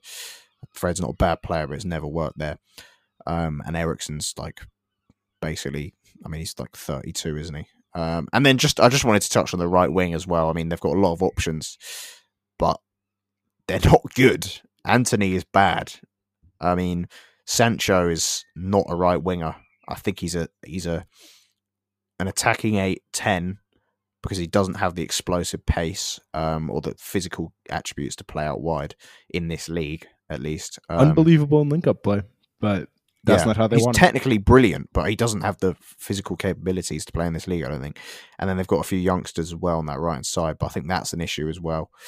It's just there's there's quite a lot of issues in this squad. They're nowhere near where I think some of them think they are. Some of their fans, but yeah, go ahead, Mac. Yeah, I think a few things. I think Onana is going to be brilliant. Um, on the note of an inverted fullback, I think they might try to invert Dalot. This is an interesting take, but he a lot of the time because Antony is such a player that prefers playing wide, he actually slipped into inside half spaces a bunch for them last season and like did well in a couple of attacking moves. I think had a couple of assists and transitions. Like he's good in inside channels. Um, he actually did the same thing when he was playing in Italy before he kind of came back to United when he was on loan a few seasons ago. Um, so I think there's potential there for them. I think that I think Mount is such an interesting player uh, because on one, I think Mason Mount is at his best when he is a secondary creator. I kind of I think I said this in a podcast when we were linked with him.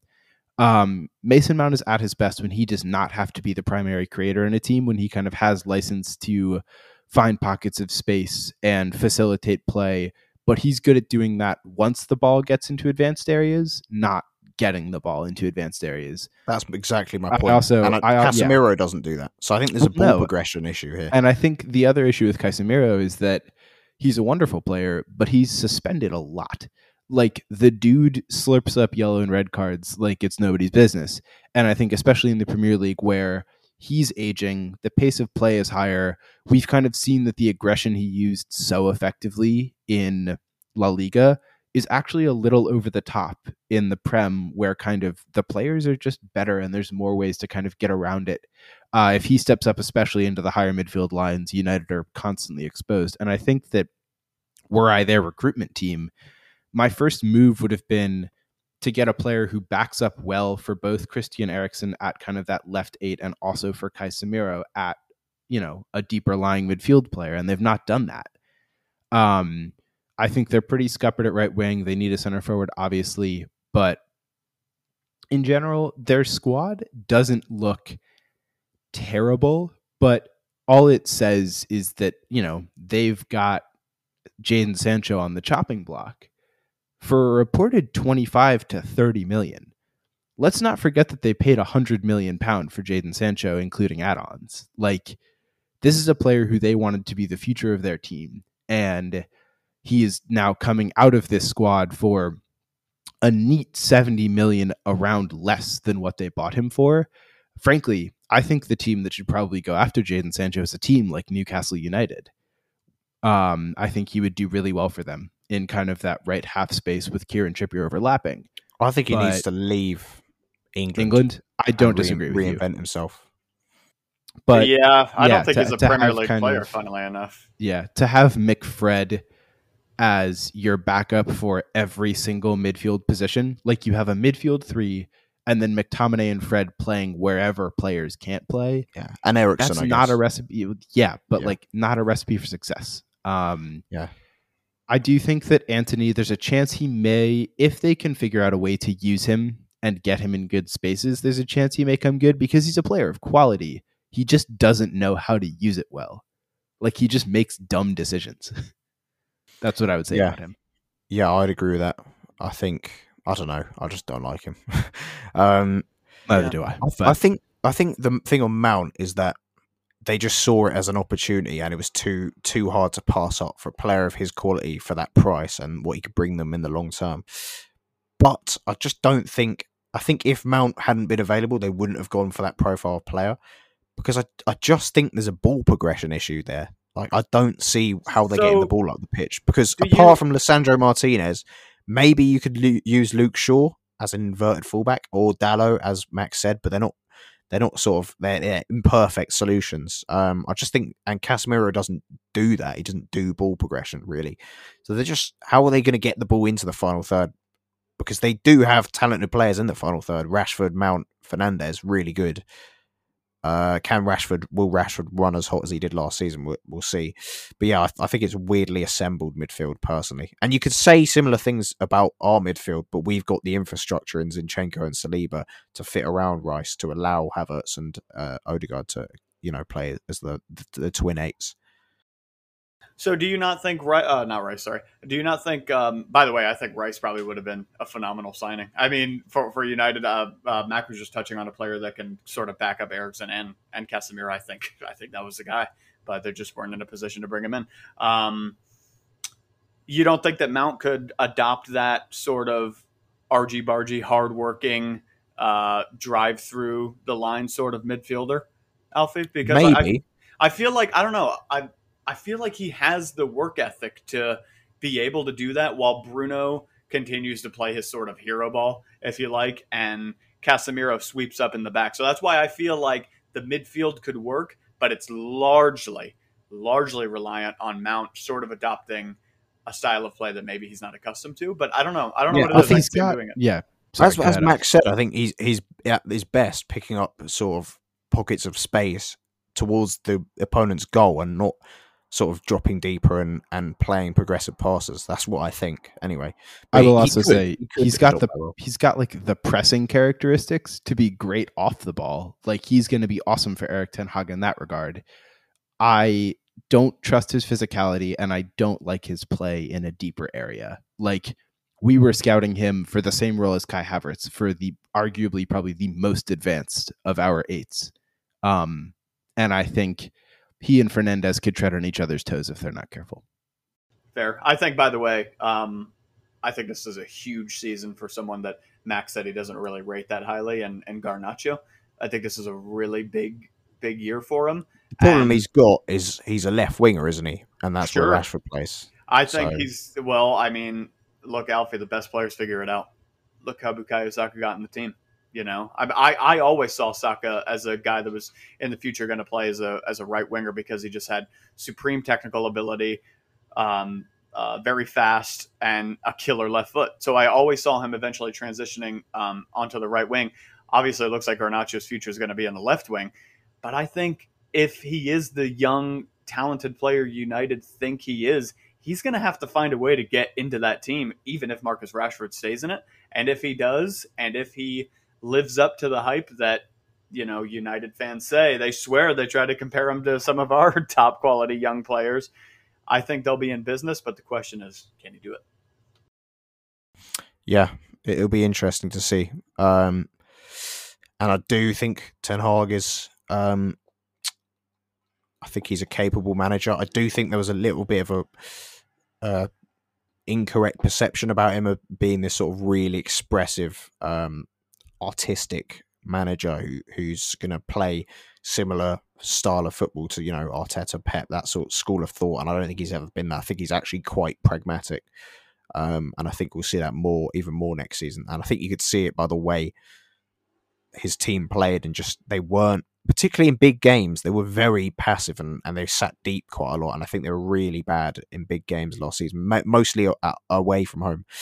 Um, but yeah, I for my range of outcomes, I think if everything went brilliantly, maybe they could push into the top two. But I think that's a stretch. I'm seeing them sort of third to fifth uh, fifth if it goes really wrong. I think they'll finish fourth. Um, but obviously, obviously, there's a lot more to happen in the season. But yeah, would you? Uh, sorry, in the summer, uh, which could change things. But how would you guys see their sort of range of outcomes? With the squad they currently have, they're not finishing higher than third. Um, I think a push for the top three even is difficult. I just, I right now am struggling to see how their current squad develops past what it was last season. Um, I think Mount for Eriksen is pretty like for like. I think they'll be a little better off the ball, and I think Onana will be better in distribution. But I still don't quite see like I think they're again just when it comes to ball progression. I think that same kind of counter-attacking, fast-flowing style that they used to great effect against a lot of teams last season is going to be what they might what might suit them best if they don't bring in more midfielders that kind of suit a more progressive style of play. Um, so I'm gonna say probably fourth. I think fifth is possible if Newcastle ball out again. Um, and maybe third if Liverpool have another bad year, but who knows? Yeah, I you know with United, it's always one of those things. Even when you feel like they can't, a win a game, b pick up a draw, c get into the top four, it feels like they do it anyway.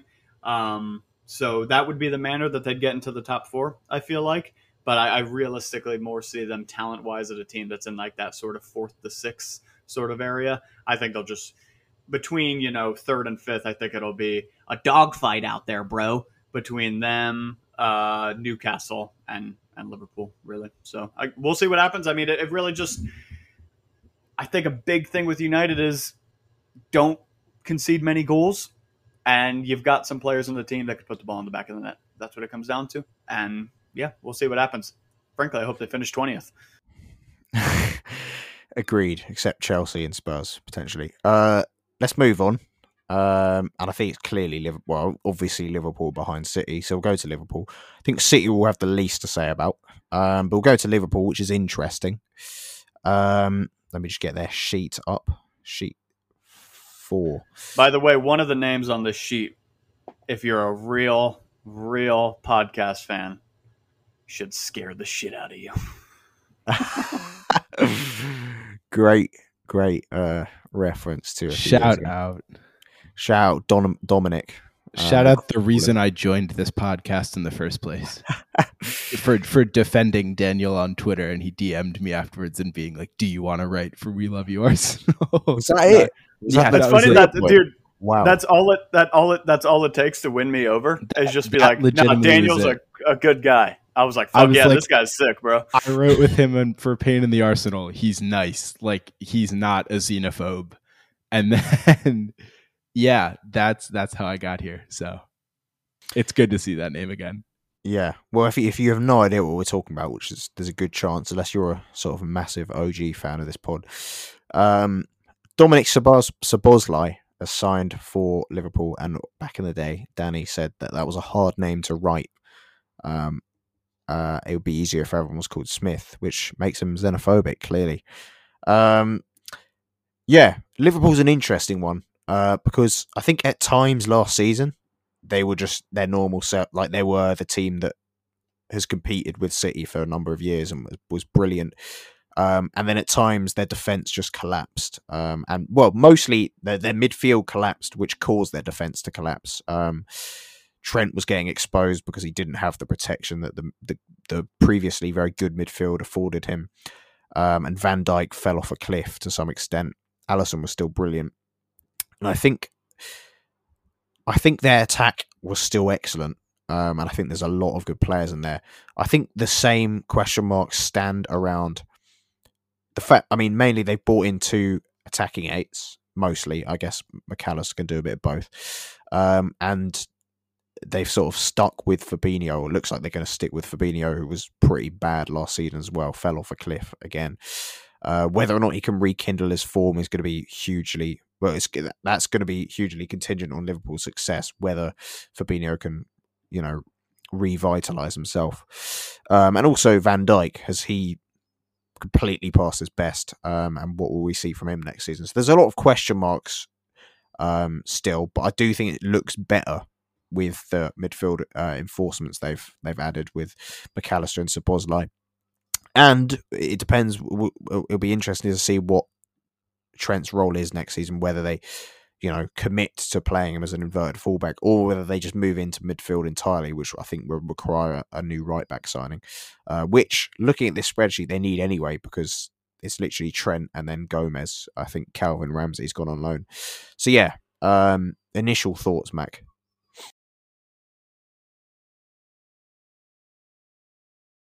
Apologies. I could not find the unmute button. Um, so, about 15 minutes ago, I said that there are reasons I think there's a gulf between them and Arsenal, uh, and kind of the top two, you know, us and City. And as I look at this squad, I'm reevaluating that opinion slightly, um, but I'm going to stick with it for the purpose of defending this take. Um, Liverpool kind of tried three different systems last year. They, you know, came out in Klopp's like classic heavy metal football, didn't work. Um, they then tried to exist in more of a box midfield, a la, you know, Pep, Arteta, etc. Um, and that's fine and good. But I think that they kind of finally found joy at the end of the season, really, with a system that focused on inverting Trent and kind of pushing their eights high up. I think Harvey Elliott played well. The player I'm really scared about having a breakout campaign next season, by the way, is Curtis Jones. Um, he was really quality for them at the end of last season, and I think he's kind of started to learn to pick up the areas and different positions that made Gini Wijnaldum so special for them. Um, he's very, very good as their left eight. And I think bringing in Alexis Mac Allister to kind of balance him out, a player of extreme technical quality, great set pieces, uh, you know, has an eye for a goal, but is really good in kind of those same half spaces, I think is going to be dangerous. Um, above all, Szoboszlai scares me because Mohamed Salah is still an amazing player, still has moments of quality. Um, is isolating himself more in games, which I think is interesting because I don't think he has the kind of top end acceleration to really beat players one on one anymore. Um, I think he is falling off slightly, but the fact that they now have a healthy Diogo Jota, um, a healthy Luis Diaz, and Darwin Nunez entering what I think is going to be an amazing season for him. The thought of a player like Dominik Szoboszlai providing service to Darwin Nunez is really, really, really scary. Um, yeah, I just I don't. The real reason that I think this Liverpool squad has room to grow is in their defense because their rest defense is really really poor for a team of their ability. Um, did, have we ever explained what rest defense is? To no, like, but uh, yeah, you can. You 30 want. second overview. I say 30 second, five second overview. It is essentially how many players are between the ball and the goal during a turnover. So when a team cedes possession, what is their structure as the other team begins to kind of attack them? Um, and here's their biggest problem is that Trent in the midfield is an amazing development. And, you know, that means they have to essentially have a back three, like we do, how we will switch possession to let Zinchenko invert. We will then have a back kind of sort of three of Gabriel Saliba White. Um, the issue is that they can't really do that well. Like Konate is amazing on the right side. He was really good for them at the end of last season, and I think a healthy Joe Gomez can be the same. Um, Van Dijk is slowing down. He's still very good in possession, but out of possession, he's making more errors. He's not tracking runners as well. Uh, Joel Matip was quite good for them last season, but again, issues. Their main issue is that Robertson and Tsimikas are both attacking, overlapping wingbacks. Neither are good at sitting deep, existing in rest defense, um, being behind the ball, essentially. They're both very forward minded. And it means that they don't have adequate cover. They dropped Fabinho back a lot, and that helped, but he's also kind of getting on in years. He's entering a stage in his career where he's better anchoring the midfield than he is at dropping into a back three. Um, and they just don't have the personnel to continue to maintain their midfield system with the current defenders they have. So I think in terms of the tactics they were trying to implement at the end of last season, they're going to be great going forward and really might struggle if Alisson doesn't like overperform XG by nine like he did last season. For record, he prevented over nine goals that should have been scored according to expected goals models, which is, you know, it's an unbelievable goalkeeping performance and he's an unbelievable player. But if he doesn't do that again, I think they'll really struggle. It's weird because I, I think just to piggyback of uh, piggyback off of what Mac said, it sort of reminds me of like the Liverpool of old when Klopp first came in and was like, "Screw defense, son. We're just going to outscore literally everyone we play against." And it sort of seems like they're transitioning back into that, but I think that eventually will get kind of nullified and I think Liverpool are going to want to look to sign some some much better defenders. Mac though you did say, you know, uh, about uh, Alisson's record last season. I, I, I think it's worth uh, worth noting that um, they have one of the best goalkeepers in the world, if not the absolute best goalkeeper in the world. Um, so this Liverpool team kind of kind of scares me. Go, are, are you trying to say something, or are you muted? No, I'm fooling around with my mic and I'm not sure it's working well. Oh, okay. So okay. I'm like I'm just testing in the background. Okay, all good, all good. Um, no, what basically what I was going to say was just um, I, I, I think Liverpool are gonna kind of scare me going into next season because I think that attack is just gonna be a really big problem. Darwin Nunez, terrifying. I think he is just a physical specimen, athletically absolutely phenomenal, and had a tricky first season in the Premier League, but I think now he's sort of starting to find his footing. I think we're going to see the best out of him next season. And then for me, that midfield, Szoboszlai, and and Mac Allister, I feel like they really I don't think there's any doubt about it. I think they complement each other exquisitely because Szoboszlai loves that long ball. He loves smacking it into the back of the net from range, whereas Mac Allister maybe a little cuter on the ball, a little smaller, daintier, can dribble through people, and then just a creative player as well. So I think they have a really exciting attack going into next season. But Alfie, it's the defense. The defense is looking a little worrisome. So it's I think for me now, what Liverpool have to look to do in this transfer window is just look to sign defenders. It's really that simple. Uh, whereas I think you look at United's issues, you look at Chelsea, Tottenham's issues, they have really complex, difficult squads to work the problems out of. I think with Liverpool, it's much easier. And because of that, I'm pretty fucking scared of them going into this next season. I'd agree with that. I think they've sort of their, their squad was excellent and they've sort of uh, made it younger in the midfield in those eight positions um, and up front, but still really good. And I think going forward, there's going to be no problems. And I think it is just a few pieces that may prevent them from sort of because I think they'll be sort of third or fourth, and then what is preventing that? There's a few things that are preventing them from sort of challenging for the title. But if they fix them, there's no reason why they couldn't go again and, and fight for the title. I think a lot of it is as we said, as you said, uh, defensively, there's not a lot of depth uh, beyond sort of Konate, Trent, Van Dijk.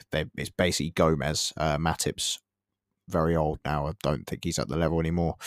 Um, but I think the main issue is how this sort of restructuring works out uh, in a sort of larger sample size. We saw it work at the end of last season, but is it sustainable to have Trent inverting and Robertson also as a uh, sort of marauding left back, or do you need to sort of does Klopp need to sort of think in the sort of new Arteta Pep school of thought and have three centre backs basically behind your inverted midfielder and your number six?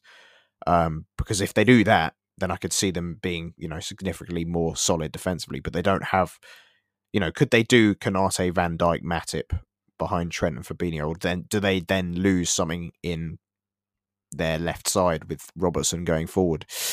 Um, on Nunez, I think it's. I, th- I think on paper he doesn't start in that front three. I think it's Salah, Gakpo, Diaz at the moment. But I agree. I think the raw attributes are there. Technically, he's still a little bit off it. He needs to be tamed a little bit, but you don't want to tame him too much because those sort of raw, fierce attributes are what make him so exciting. And I think he will kick on this season. Um, I think Gakpo is a really smart signing in terms of playing as a sort of false nine, or you know, he's sort of he's in a way uh, Firmino regen in that the way he likes to drop off and pick the ball up and turn. Um, he's not quite as sort of I don't I wouldn't say he's quite technically at uh, Firmino's peak technical level, but um, he has similar sort of tendencies and dropping off.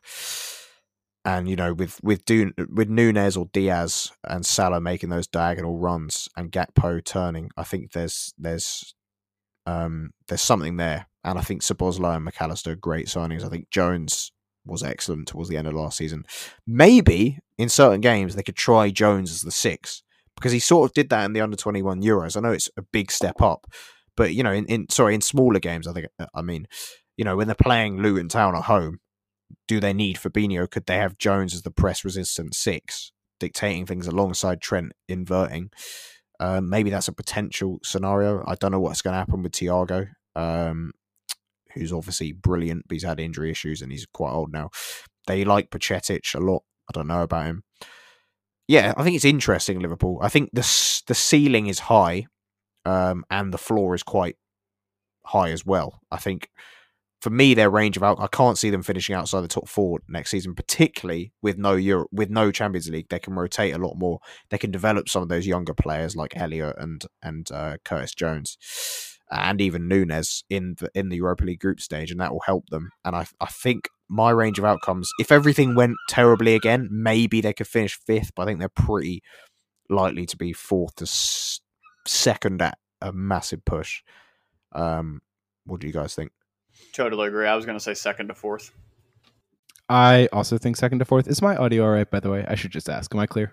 Yeah, cool. Because it's been sounding really funky on my little tests mid call. So I was just like hoping we're all right.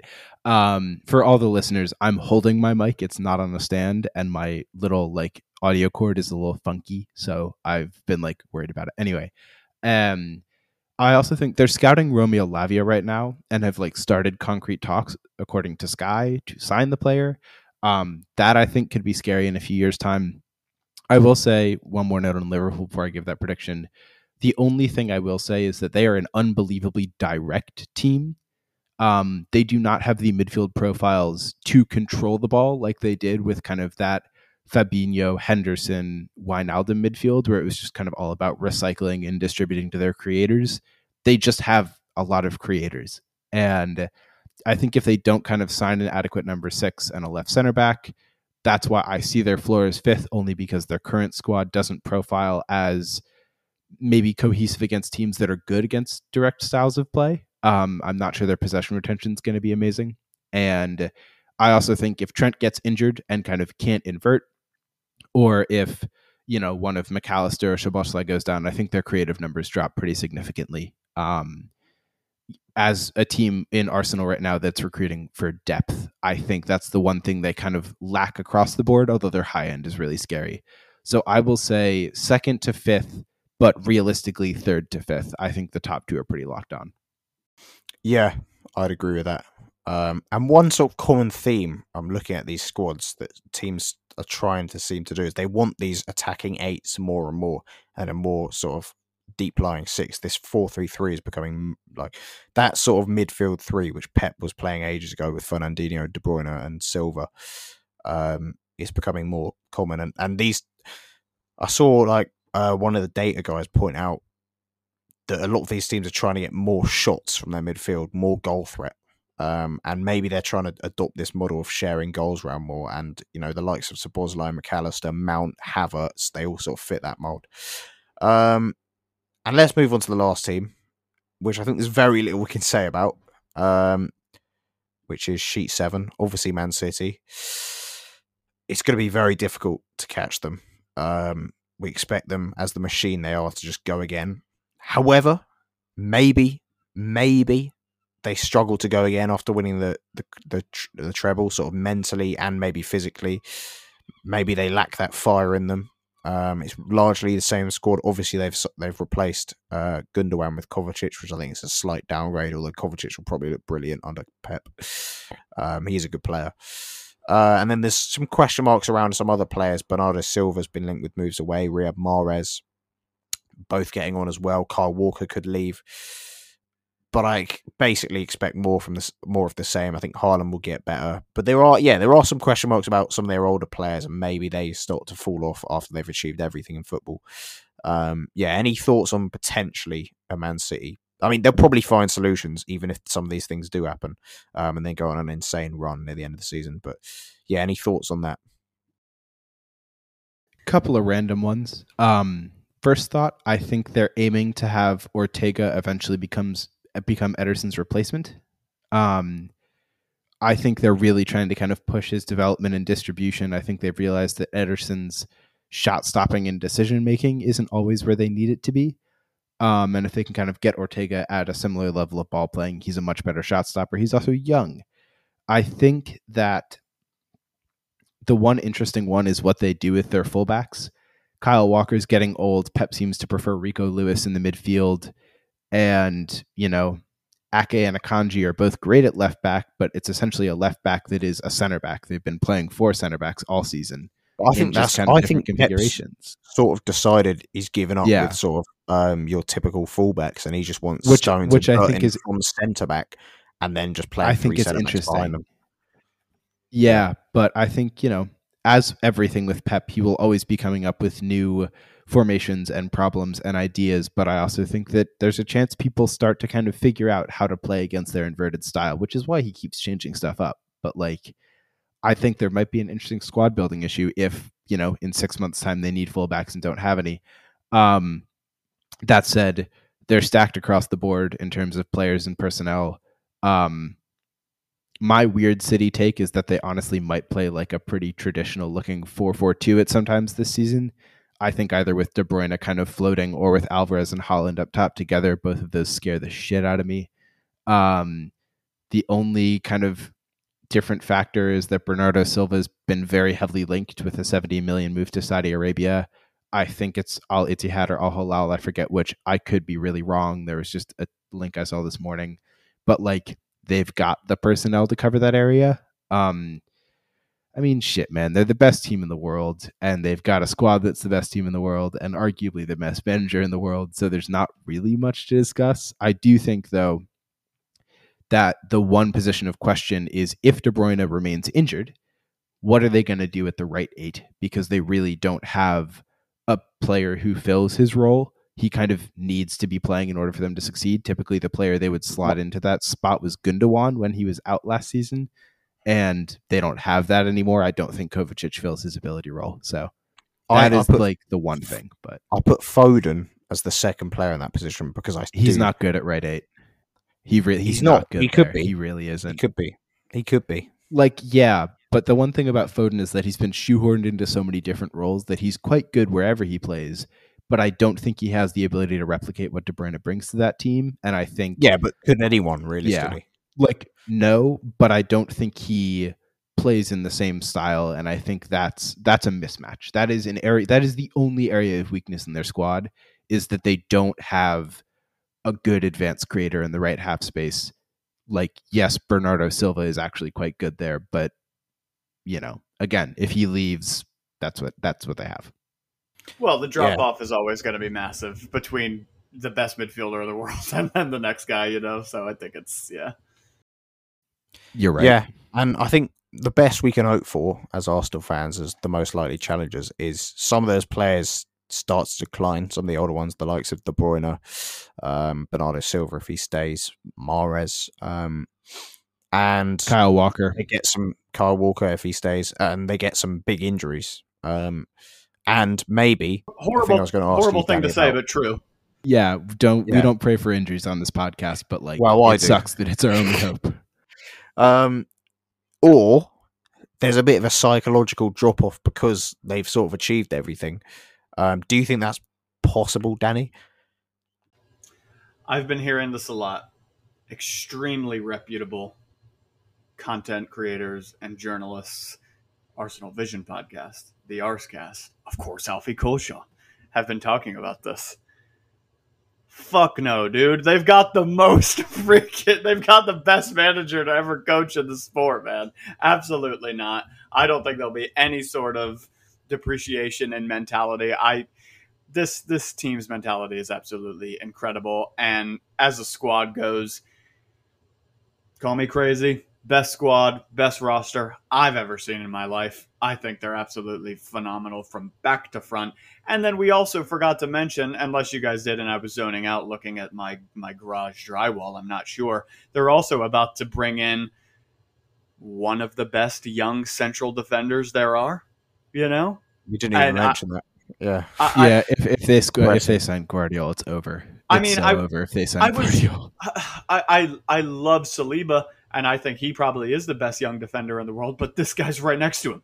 And I was watching a comp of him the other day, and he's literally just good at every single part of the game. He's such a Pep Guardiola player. And yeah, I, I think I'm almost inclined with City. It's just, you feel apathy talking about them because it feels so difficult to compete against them. It almost feels like, you know, how we've been saying, oh, for Liverpool, it's between second and fifth, whatever with City, I feel like it largely feels like between first and first. You know, like it, it almost feels inevitable them winning the trophy. I don't think the mentality will drop off at all. I think you're right, though, Alfie. The way that we'd have to pip them to the title is one, make sure all of our new guys mesh in well, and make sure that we play at the level that we did last season, so we don't have a drop off because there could be some burnout. Let's let's face it, there could be. Um, and yeah, just hope for those. It's it's horrible thing to say, but hope for a fall off from Haaland. hope for a fall off from De Bruyne, you know, and yeah, I, I think this this squad is like so nearly perfect. Kind of funny. We were talking about like Alisson earlier um, as as being I th- I think Alisson's the best goalkeeper in the world. Um, funnily enough, I think Allison in that team would probably make that team perfect.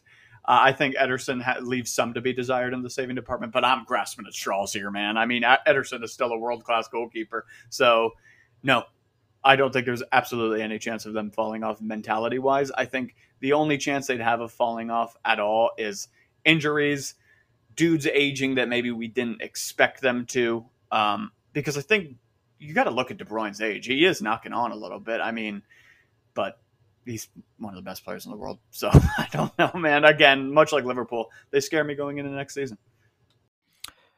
Completely agree. Let's wrap it up because we've been going for almost two hours about non-Arsenal stuff. But I've thoroughly enjoyed this deep dive. I hope you did into some of our ops. Yeah. Um, and I'll hand it over to Mac to do the outro. Well, shoot. As this is the Extra Cannon podcast, um, we are not going to be looking for marketing opportunities. Instead, we're looking for spotlights. So, on kind of on brand, this can be anything from the your your life, your world, soccer, football, non-soccer football, uh, whatever floats your boat. And in order of appearance and intro, as always, I will come to Mr. Daniel Finton first. Um, my tall ginger friend, shine me a spotlight. Oh, um, yeah, I got two because I'm selfish, but I'm not Fire really away. because I'm helping people here. Um, Harvey, actually, who was just uh, helping out Mac on the podcast, just had uh, his first article. Recent. I think you guys may have plugged in the last pod. You did. You did. We did. Um, but I'm going to plug it again because I thought it was sensational. As a dude that didn't know much about Timber, I've really only seen him playing at the international level and, and like Champions League. Um, super informative piece, and it'll get you really exciting, uh, excited for the signing. So check that out. And then um, just another spotlight, real quickly. I don't really usually talk about the women's team all that much. I'm trying to get a little more into them, but I just I don't have much time, really. Like I barely have enough time to catch up with the men's team, to be honest. But I want to, and I want to especially because that new sexy kit that they have going into next season. What a Daniel Finton shirt that is, man! I mean, holy Mississippi! I said that twice this this this, uh, this episode. By the way, absolutely hate the state of Mississippi. Um, terrible, terrible state, terrible people. Go go to hell. Um, they, they have a Confederate flag on their state flag. Fuck them. Um, but yeah, that's a great shirt. Uh, Harvey's a great writer. Check those two things out. I'm I'm like I think this season I was like kind of stuck between that new green Arsenal shirt and the home kit. But now I think I, am now I think I'm looking at the women's one and the home kit instead. But I'm not sure, man. I basically I'm going to lose all my money. The green kit is terrible. Well, which green kit? Apparently, there's going to be two of them. Um, oh, oh, sorry. Yeah, the th- no, the third one's beautiful. The third one's lovely. I'm talking about the one. Yeah, I'm talking the, about the forest like, green one. Yeah, the yeah, like weird kind of looks like the Inter Milan snake kit gone terribly wrong. Yeah. Um, Alfie Cairns Culshaw, shout me a spotlight. Uh, I'm going to be quite boring and just say we love you also at Code but also my, my article on it, uh, just titled "Squad Building." We I kind of did what we've sort of been doing for some of the other teams, but just on Arsenal in this podcast. So yeah, check that out. Um, but yeah, I want to have some dinner, so hurry up, Mac. Facts. Uh, quick spotlight for me is one of the most absurd deals I've ever seen. A uh, young Brazilian kid named Vitor Roque has just signed for Barcelona. Um, he's signing in January. It's a 30 million fee with nearly 30 billions in add-ons and an additional 5 million add-ons if he ever places within the top 3 of the Ballon d'Or. Um, that is spotlight 1. Spotlight 2. You may have noticed that we have just completed Arsenal Cannon Podcast 174 before this Extra Cannon podcast. Um, just a plug that we do have a tradition of doing a drunk cast every 25 episodes, and that it will be a big season wrap up for both Arsenal's team and for our site in general. Um, we do this traditionally. So that will be one of the next podcasts gracing your ears. We might just plug along in extra cannon podcast until we get there. Uh, I'm going to apologize for this being late, but we are four busy people with busy lives and you know rarely have four hours to get drunk together in the evenings. However it will be coming.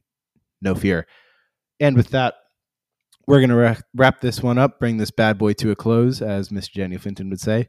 Um, thank you for listening. Thank you for coming along this little journey with us through some non-arsenal content. Um, always happy to talk about it I have been Mac Johnson. I've been joined by Daniel Filton. Daniel Finton and Alfie Culshaw. Please share this one with all of your cool uncles, anyone you absolutely want to. Leave a review, leave a like, whatever service you listen to. Just, you know, if you love the pod, let other people know. That's about all we've got.